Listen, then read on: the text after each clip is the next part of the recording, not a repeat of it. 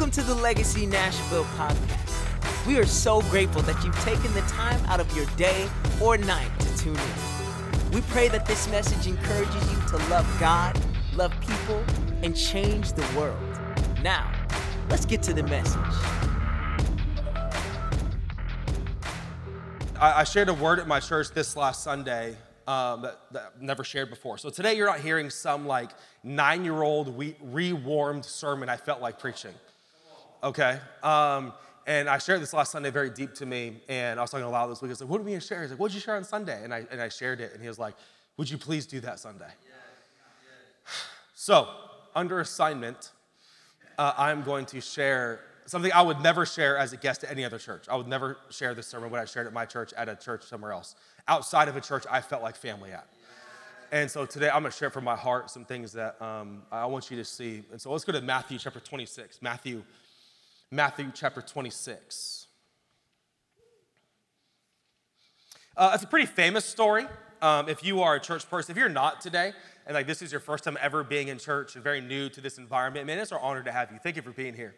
Um, and if you are new to this, man, this is a, is a, good house to get plugged in and join. And I know maybe Christian karaoke was too much for you, and uh, maybe this is so overwhelming to you if you're not a church person, but we love that you're here. It's our honor to have you. Thank you for being here. And if you're not a church person, Matthew chapter 26 is a pretty famous story. If you are a church kid, uh, you've heard this story shared. I want to I wanna bring some things out that maybe you've never seen before. Uh, Matthew chapter 26. Matthew chapter 26. It's going to be on the screen for you as well. Matthew 26, it says this. And then Jesus went with them to the olive grove called Gethsemane. He said, Sit here while I go over there to pray. He took Peter and Zebedee's two sons, James and John, and he became anguished and distressed. And he told them, My soul is crushed with grief, even to the point of death. It's where we get the phrase sick to death from, by the way. Stay here and keep watch with me. He went on a little further and bowed his face to the ground, praying, My Father, if it is possible, let this cup of suffering be taken away from me. Yet I want your will to be done, not mine. Then he turned to the disciples and found them asleep. He said to Peter, Couldn't you watch with me even for an hour? Keep watch and pray so that you will not give in to temptation. For the spirit is willing, but the body is weak. Jesus then left a second time and prayed, My Father, if this cup cannot be taken away unless I drink it, let your will be done. When he returned to them again, he found them sleeping again, for they could not keep their eyes open, or the ESV says, for they had heavy eyes.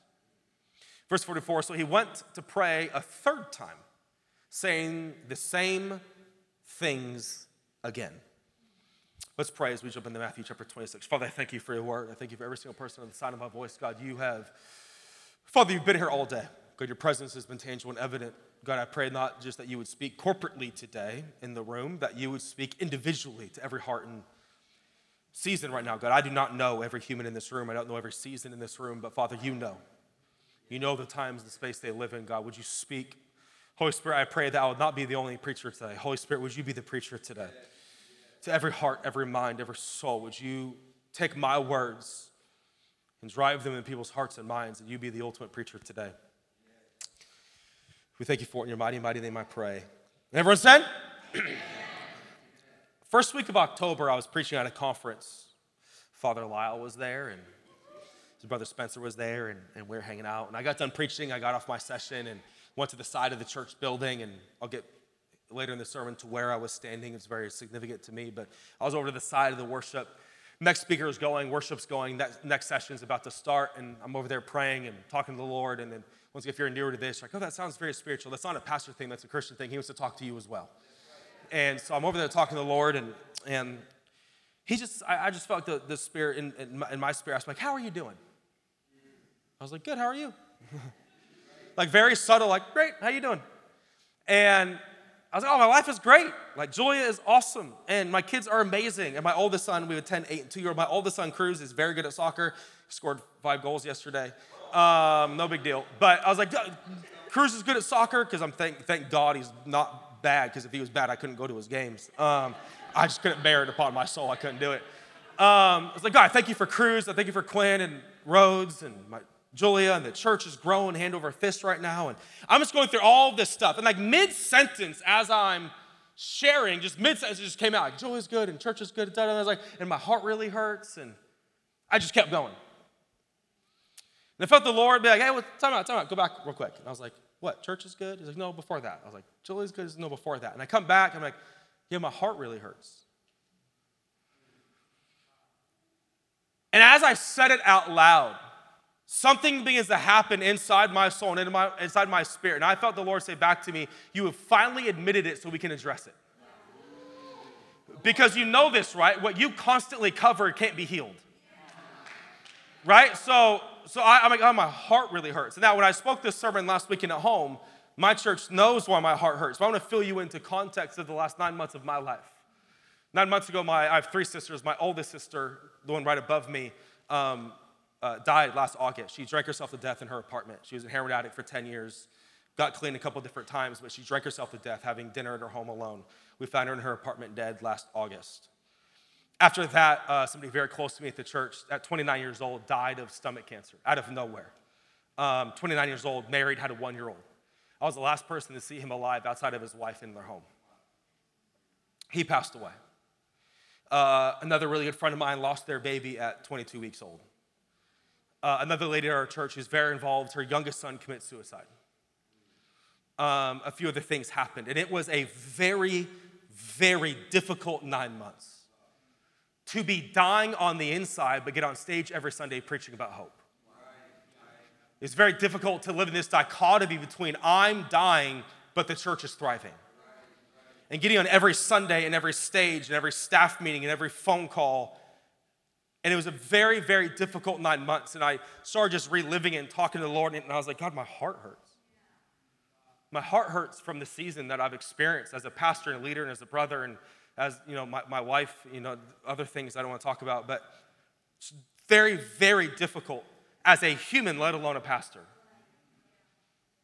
And I'm just like, God, my, my heart hurts. And and he was like, Yeah, I've been there too. And I was like, Jesus, when have you been there? We're outside the cross. Like, what do you. Outside that little moment. Um, outside that. What, when have you been there? And the Holy Spirit in that moment brought my mind back back to Matthew 26. I start reading this story about Jesus who was in a garden named Gethsemane If you don't know, the term Gethsemane in Greek means oil press, or a place of crushing, or a place of squeezing. And as I read Matthew 26 and started diving into Gethsemane, I was like, that's where I've lived. I've been in the garden of Gethsemane. I feel like life is being squeezed. I feel like I'm being pressed. It feels like I'm in this oil press and life is squeezing me right now. I was like, Jesus, that's, I identify with that. I feel like I have been in Gethsemane, and this is what's so hard and, and, and a little difficult to explain. I do feel like it'll be prophetic for many of you in the room. It's this I was not in physical Gethsemane, I was in emotional Gethsemane. Because on paper, my life is awesome. I'm married with three kids in a growing church and the best friends in the world. Like my life on paper or physically is thriving, but I'm dying.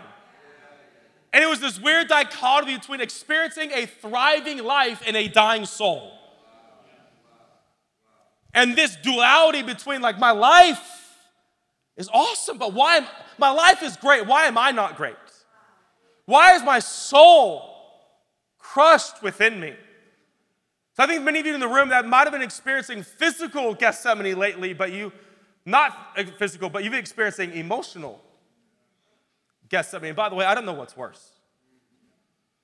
I don't know what's worse, physical Gethsemane or emotional Gethsemane. Now, as I was praying through Matthew 26, I really felt like, man, we live in a generation that prays for more oil but refuses to be squeezed. We, we live in an era that wants more checks without more work. We live in an era that wants more titles without more consistency. We, we live in a generation that wants without giving. Specifically, spiritually, we pray for more oil. We pray for change. We pray for new versions of ourselves, and then God starts squeezing, and we think it's the enemy, not God. Like, why is my life being squeezed? Why am I being pressed? It's like you prayed for more. You prayed to change. You just don't like how I'm using it to bring about what? Oil, pressing, squeezing. For what is it? C.S. Lewis that says, God forbid there's a Christianity without a cross. Like we, we want more oil but refuse to be squeezed. And I'm reading this moment of Jesus in the garden, I just felt as clear as day in my spirit. Jesus tell me, watch how I endured my garden so you can endure yours. And I think prophetically as well for myself, even like, because I was like, Jesus, this is like, the stuff I was bringing up was like nine months ago. It's not like I'm living in the garden. I feel like I have exited the garden and reflecting on what just happened. Because, friends, you must, you must hear this. If you don't reflect, you will repeat. So I think that many of us, we are leaving the garden. We're on our way into a new season. We're on our way out of the garden. New days are ahead. The morning is gone. The morning is coming. The night has left. The morning is coming. Like you are on your way out into a new season. And if we're not careful, we will leave the garden, not reflect, and take nothing from it. Because I don't know about you, if I have to go through the garden, I want my oil. If I have to go through it, I am taking something with me. I will not leave empty handed. I will not leave. If I have to go through it, I want something from it. But if you don't reflect, you will be bound to repeat. And Jesus is so annoying. He will make you repeat tests you keep failing. He's a good teacher. And he will have you repeat tests until you pass them. I don't want to go through that again. So I started looking through Matthew 26 on what it means to live in this garden, this emotional Gethsemane, and I, I, I found four things that I believe that Jesus wants to show us that we can take from his life and that he endured his garden that we might endure ours. Let me pastor you for a moment as one of the pastors on staff here. Give me a moment. I want, I want you to draw four things out from Matthew 26. Number one, what is Jesus teaching us? Number one, Jesus is teaching us how to be human. Jesus is teaching us how to be human. Jesus takes these men to the garden and he says to them, My soul is crushed. Even to despair. And by the way, that Greek word despair is depression. Like he is depressed, he is in despair, he is anguished, he is crushed. It's not like he's having a bad day. He didn't have a hangnail, he didn't stub his toe, someone didn't steal his lunch money. Like, he's not just having a bad day. By the way, this is Thursday night. He, he will be betrayed by Judas here in the next few verses. Dies Friday, resurrected. So this is this moment. And Jesus says out loud to his disciples, I am not well. I want to ask you, when did the church divorce our humanity from our Christianity? Like as if when you become Christian, you cease being human. And I love, I, I love new believers. If you're not a Christian in this room, I love you so much. Please don't learn church lingo, it's horrible.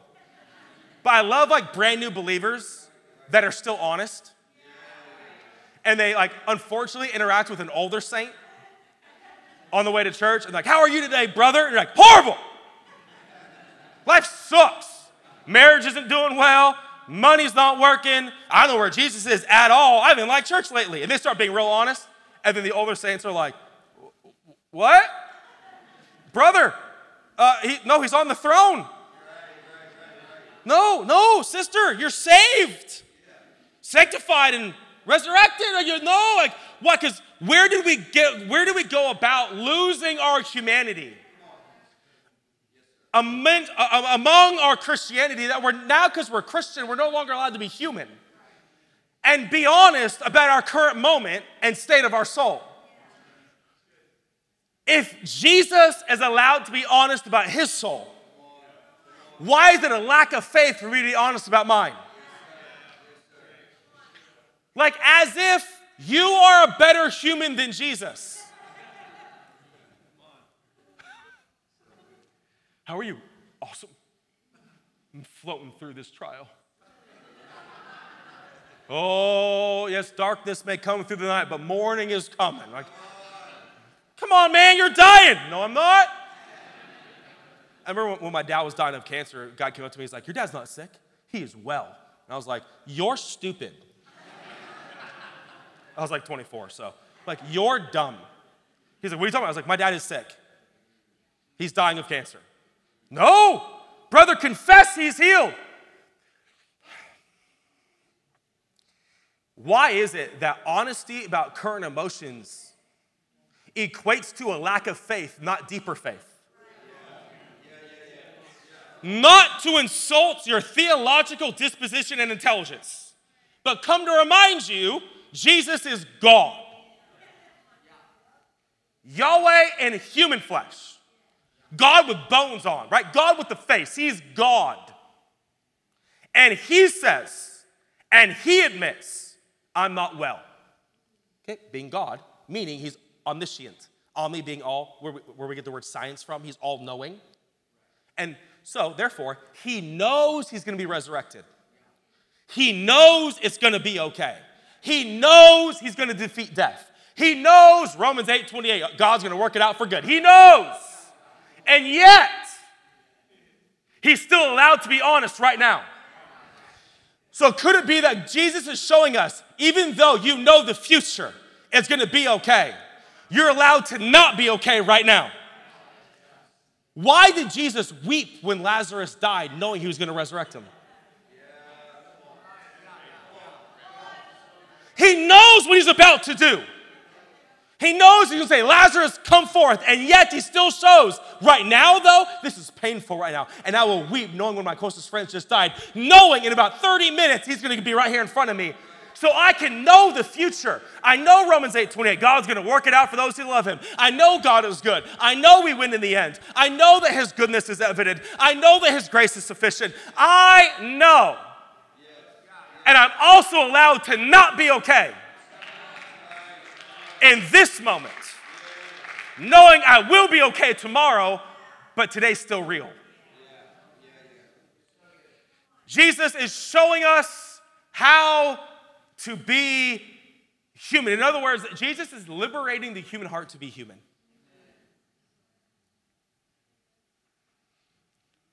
He's showing us in his deepest moment. And by the way, to kind of throw a bomb in your lap that you need to unpack the next few days of your devotions. How often do Christians treat prayer as a, as a hiding place from reality? You show up to your prayer closet, Father, it's me. I want to thank you for how good my life is. And God's like, You're a liar.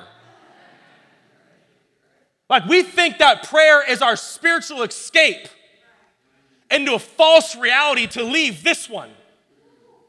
Prayer is not our escape from reality. Prayer is where we go to face reality. Prayer is not where we go to run away, it's where we go to run to. You know that the difference between isolation and solitude is isolation, you're running from people, and solitude, you're running to someone. We're not called to isolation, but we are called to solitude. Because isolation is where you run from people, solitude is where you run to someone. First and foremost, what is Jesus showing us? How to be human. Number two,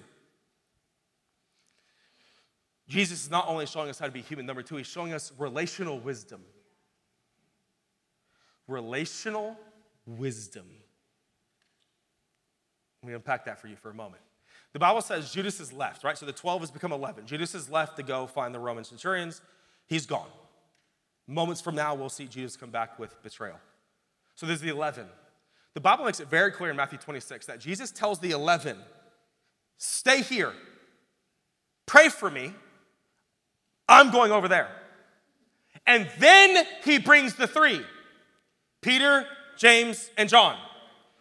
When he brings the three into the inner garden, that is when he says, My soul is crushed within me.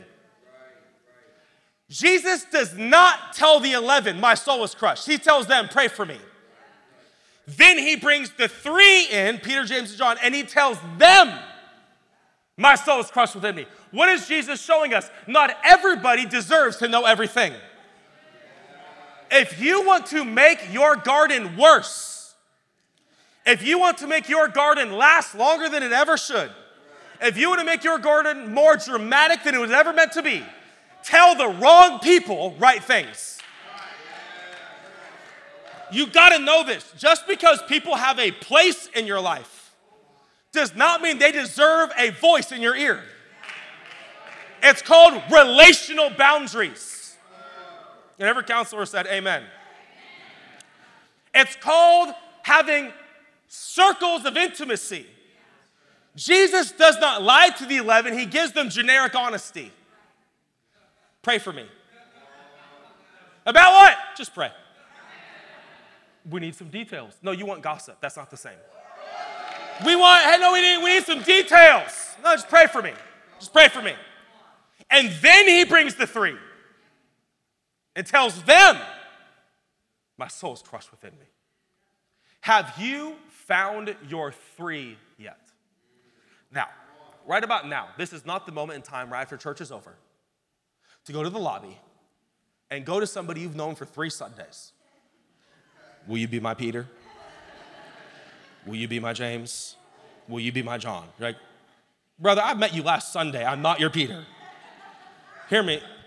The three are revealed, they're often not chosen. The, the, the three are often th- things that uh, uh, people that God reveals to us. It's not just three that you choose. I'll take you, I'll take you, I'll take you. Some of my three I would have never chosen. They're not like me at all. We had very different lives, but they've become Peter, James, and John to me. But I would have not chose them naturally.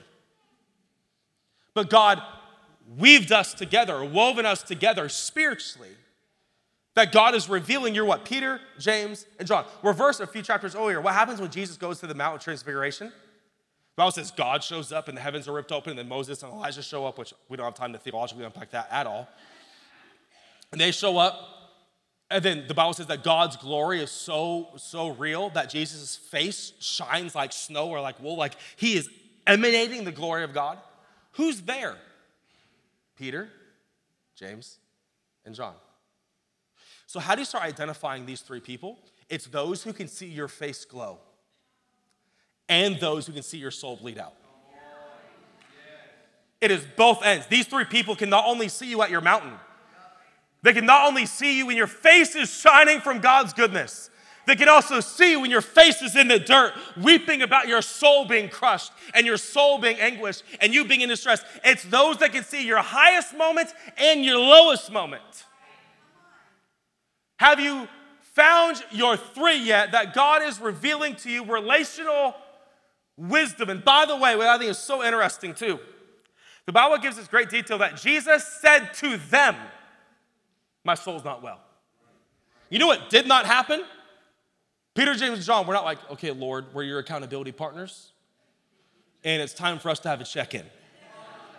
It's been about 10 days, Lord, since our last check in, and we'd like to ask, as your accountability partners, how are you doing? And then Jesus goes, Oh, thank you for checking in. My soul's not well. No, no, no, no. Fake Christian accountability is you always waiting for someone else to check in on you. Children think like that. Nine year olds think like that. Well, you know, if they really cared, they'd call me. You know, like if, you know, I told Michelle and I told Sarah and Bliss and, you know, I told Brian and the other Brian and I told the pastors and, you know, I told everyone on staff, but no one's, no one's ever checked in on me. You know, I, was really, really weird. I was waiting when my marriage is falling apart. I'm just waiting. Well, my finances being drained because I'm a horrible financial planner. I'm just waiting. What are you waiting for? People to check in on you? That is false accountability. Real accountability is when you tell on yourself. Jesus told them, I'm not well right now. That's when you, as a grown adult, I'll have to blank there for you to fill the word in, pick up your phone and call your accountability people. Hey, I'm not well right now. I need you to check in on me. Man, my marriage is not doing well. I made some bad decisions last night. I need you to come see me. I need to get out of this house. You need to come meet with my kids. Man, something's going on my business. I made some poor decisions last night. account, Christian or biblical accountability is when you bear your soul to them. You don't just wait for someone to check in on you. And by the way, there's no service after this, so I'm just letting it all out. You know this, right? You only get advice on the information you share.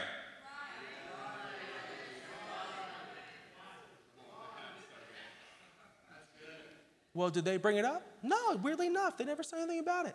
But they told you to move? Yeah, they told you to move. But you didn't say that you like lost all your money and da da da. No, that didn't really come up. Oh. I remember one time a guy in the church was going to counseling because he cheated on his wife. And I got them in counseling. We were praying for him. And, and, then, and then, like, I saw him a few months later. He's like, bro, like, he says we're good to go. Who said you're good to go? Oh, counselor. Wow. Have you, has it been brought up yet that you cheated on your wife? No, it hasn't come up yet. Oh, have you considered the counsel you get as only as healthy as the information you give? Well, I'm waiting for him to ask. Why? Children do that. Children play hide and seek. Children do that. Adults tell on themselves. I need to talk to you. I need to share some stuff. I don't want you to find out. I want to tell you. I want you to hear it all from me. Jesus gives information. He doesn't just show us how to be human, He's showing us how to live in relational wisdom. He does not tell the 11, He tells the three. Number three, bearded wonder, come on up. Legacies, Chris Stapleton, join me.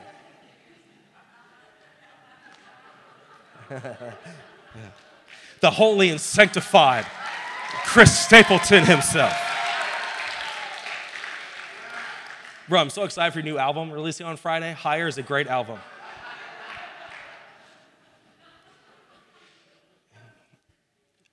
The third, and this is where I want to land. The crux of the message. All that was just introduction.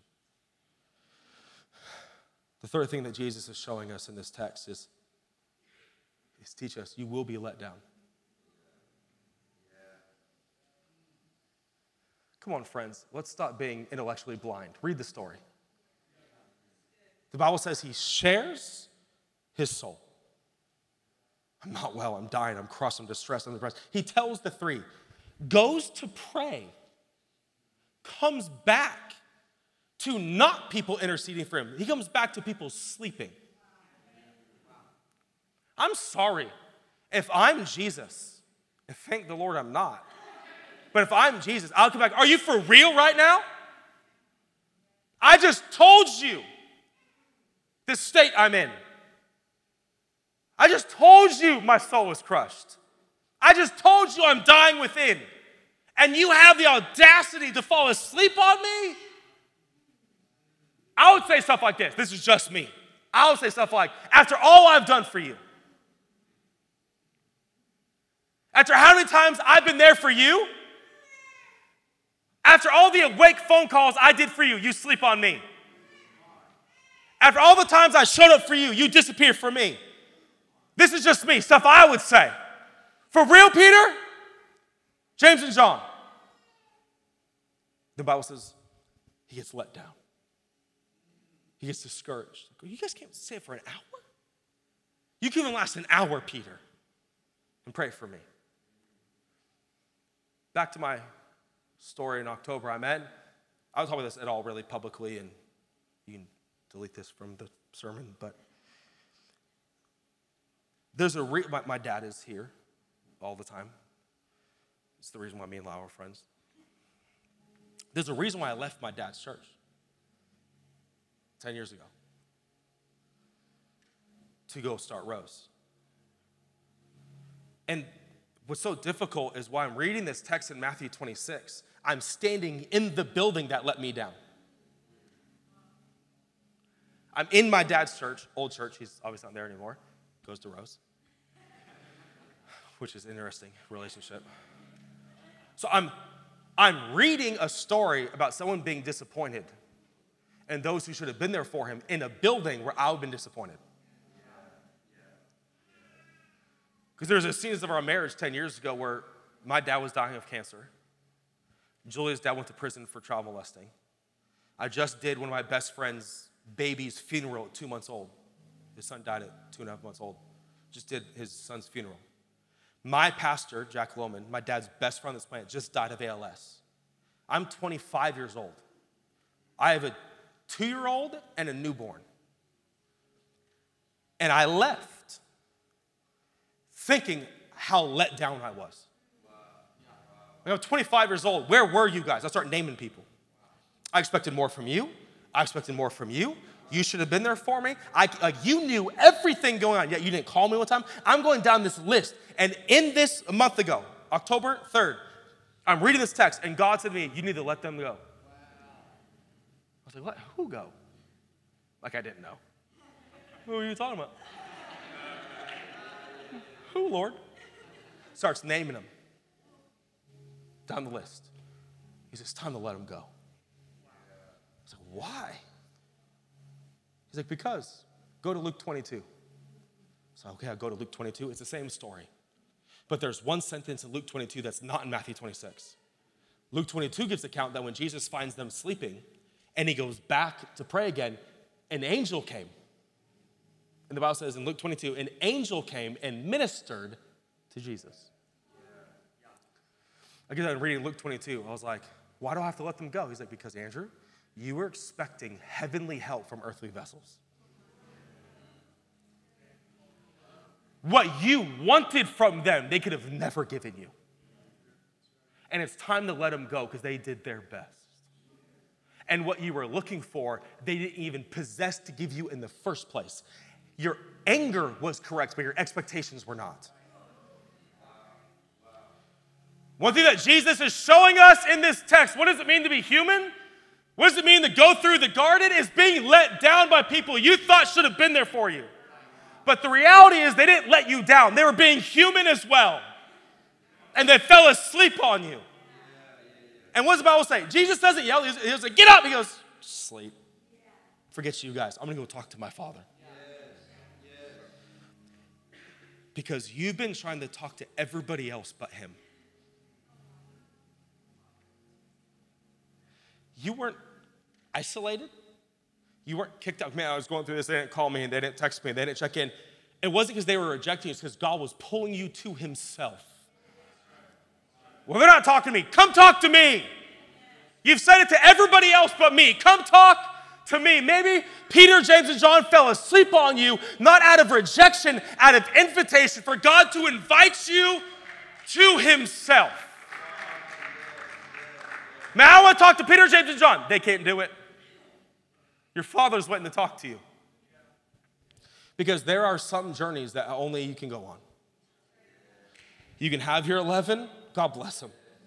You can have your three, how needed. But there are some seasons, even the three can't come, and you have to go in by yourself.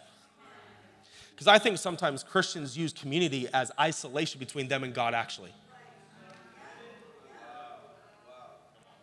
You think you're super spiritual because you spend so much time with people, you call it community.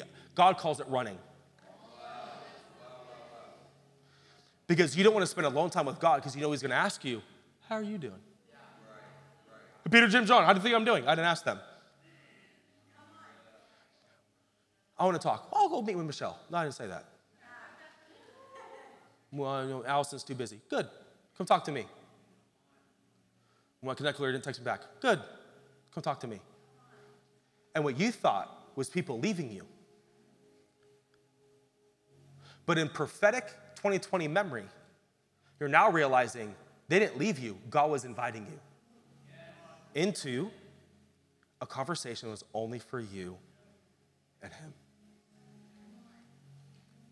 And I'm standing there in that corner of that sanctuary, letting go. Name by name. Hear me that I deserve an apology I'll never receive. So letting go is not receiving your apology, letting go is letting them go. Well, I deserve an apology. Sure. Let them go. Because you are wanting heavenly help from broken vessels. And what you needed in that moment or in this moment, they do not possess to give you.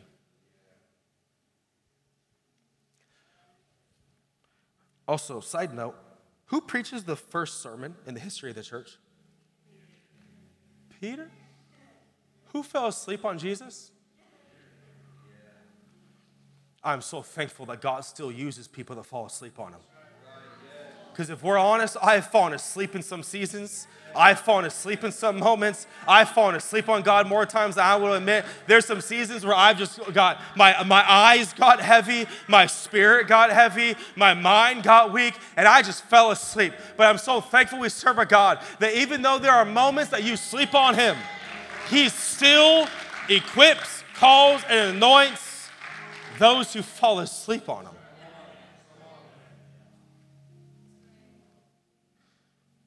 So, if Jesus still uses people that fell asleep on him, why can't you?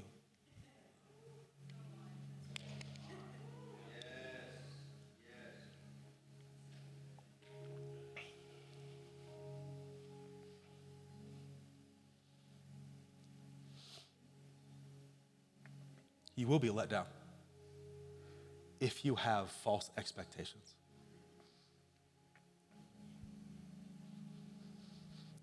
You will be let down. You will be let down. Number four. Not only is he teaching us how to be human, he's teaching us relational wisdom. He's teaching us we, we will be let down with false expectations. Fourth, he's teaching us your true confession will be revealed. Will be revealed. What does Jesus say? I don't want to do this, but your will be done. How many times? Three times. Who's about to deny him three times?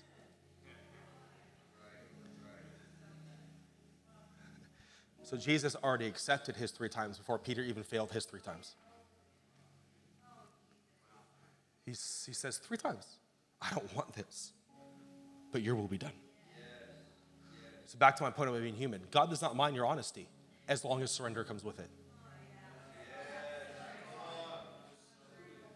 He says, I don't want this. I don't want it, but your will.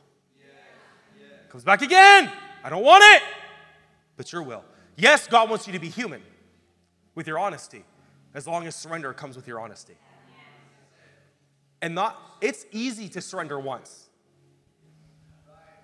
Yeah, surrendered a couple years ago. That's the last time you had to surrender? What's tough is surrendering over and over and over. Again, I always ask this, Gabe, I always ask this in my mind. Why in the world did Jesus put the tree of the knowledge of good and evil in the middle of the garden? The middle, the Bible says. Why not put it to the end of the garden so I never have to see it? Put it to the end of the garden, Jesus, so I never have to witness what I can't touch. Why did he put it in the middle of the garden? So that Adam and Eve every day would have to walk by and go, Your will, not mine. Your will, not mine. Again, your will, not mine. He put it in the middle so that every single day they had to surrender again. Your will, not mine. Your will, not mine.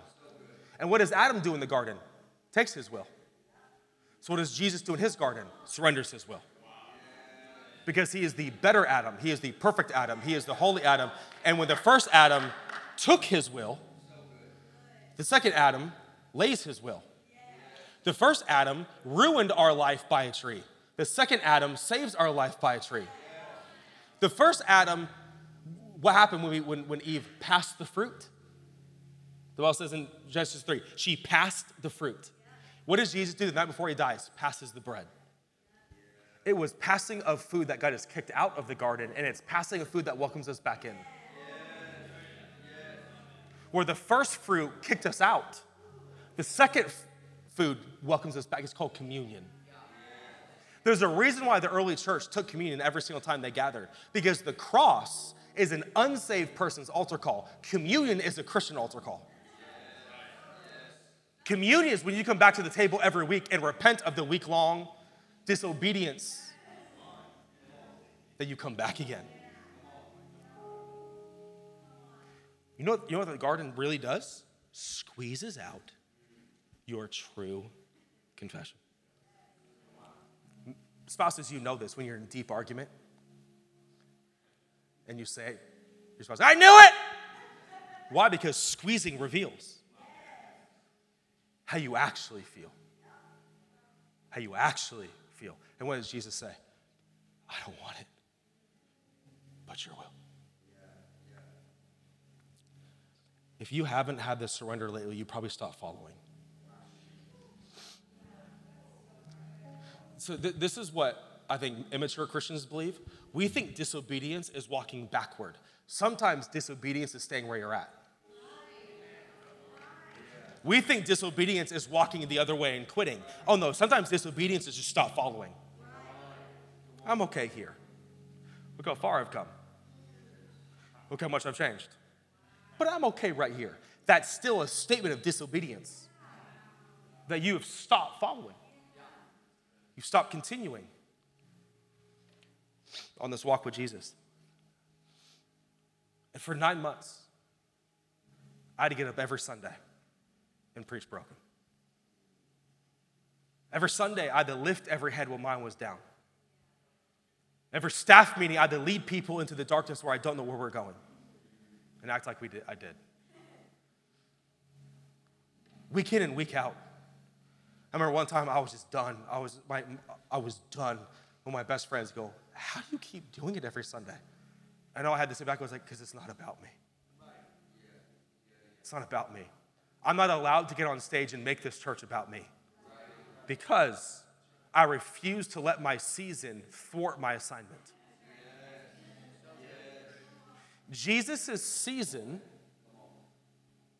was to be broken, but his assignment was to drink the cup. What was the cup?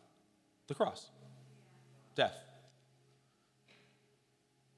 The, Bible says in uh, Isaiah that he was so mutilated we couldn't tell if he was human or animal. Like he knows what's coming. Could you imagine if he just goes, I, want, I don't want to drink it? We, we would not have a thing called salvation. So, in principle, if you skip out on this garden, it affects more people than just you.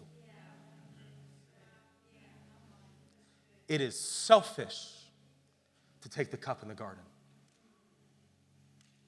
Because there are other people in this earth, in this church, in this community, that need the cup from you. That's why this sermon is different, because I'm not preaching from intellect, I'm preaching from experience. I remember my dad was dying of cancer. It gave me language, hospital stuff and tests and then I was able to help other friends of mine with their parents got cancer. What's interesting is before my dad got cancer, I could pray with you without knowledge. But I would pray with you. Post my dad having cancer, now I don't know just how to pray with you, I know how to speak to you. Because pain gives you a language you can't learn.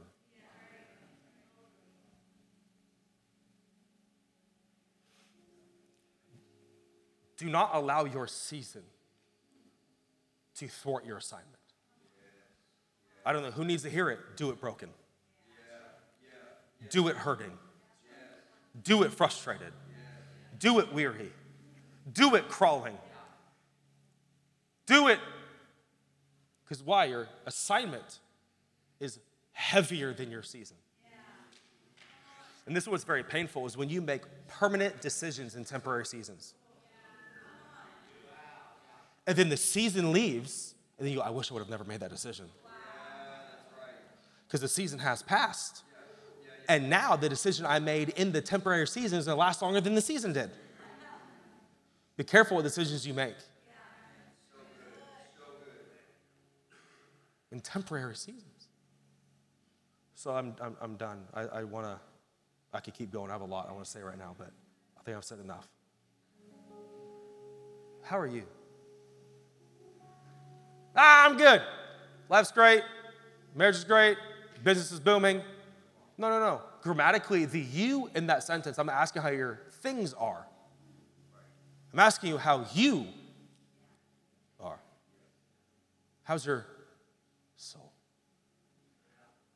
And I have a feeling that I'm not the only one in the room that might want to say back to God, My soul is crushed. Or what I said to the Lord, My heart hurts. My heart hurts. Because as we're leaving this moment, as we're leaving the garden, I think it's time to reflect on what just happened. So I feel like many of us in the room, we're not, in, we're not entering the garden. We're not even in the middle of the garden. We are leaving the garden right now. It's a season that morning is over and the sun is like, we're, we're, in, a, we're in a transitional season moment. I think honestly, why we're so, uh, for like six months, I kept telling my friends, I'm so tired, I'm so tired, I'm so tired. Come to realize I was never tired, I was broken. A big difference. And what? I'm okay now, which is weird, right? My life is awesome. But I think life has caught up. And now I'm like, God, I'm tired. My heart hurts. Because I'm leaving the garden. And I end where I started. If I have to go through the garden, I want my oil. Last week I was in the kitchen and Julie looked at me. She's like, Are you okay? I started weeping. I was like, Yep. And then she's like, You've changed. I was like, Good or bad? She's like, Oh, for the better. She's like, You preach broken now. Like, as if I like wasn't before, but like, you, you know this, right? The, the age-old quote that the sun, the same sun that melts the snow hardened the mud. You know that age-old quote? The same sun that melts the snow is the same sun that hardens the, the mud. What is it saying? Life's gonna happen. You get to choose what it does to you.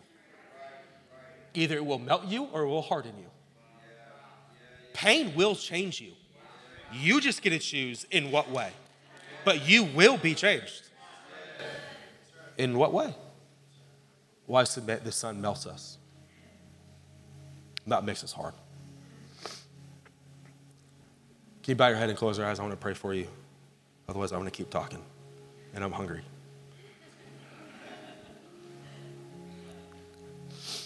I want to pray for those in the room that would maybe identify with me and Jesus. I've been in this garden called Gethsemane, place of squeezing, crushing the oil. And maybe for the first time you're able to admit or even recognize, my heart hurts. My heart hurts. If that's you, and I just want to know who I'm praying for, just out of identification. If that's you, would you just put your hand up saying, Yes, me. Yes, me. My heart hurts. My heart hurts. For whatever reason. My heart, my heart, my heart, man, my heart hurts.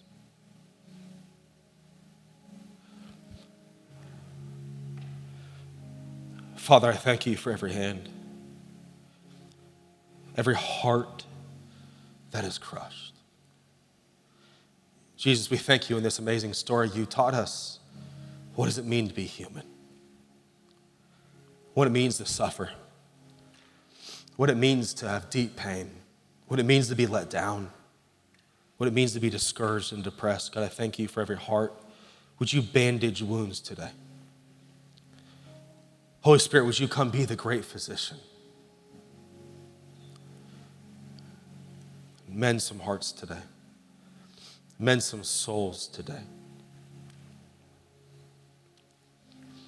God, I do pray prophetically right now that there be some people that will go down the list and let go of some people ex wives and ex husbands and nephews and neighbors and coaches and pastors and people that they've held on to, thinking they deserved better. Father, let them realize today what they needed only came from you. God, I, I know we've been looking for heavenly help amongst earthly vessels. Pray for a letting go today. Pray for a redemptive moment today. God, I thank you that darkness may last for a while, but joy comes in the morning. I thank you, Psalms 34 18, that you are close to the brokenhearted. We thank you we are not alone. We thank you for deep, deep healing today. In your mighty name I pray. Amen. You're tuning to the Legacy Nashville podcast. If you'd like to support the ministry, you can do so at legacynashville.org forward slash give. If you're listening on iTunes, log into the store and give us a good rating and review. This helps our podcast reach new people with the good news of Jesus Christ. Until next week, love God, love people, and go change the world.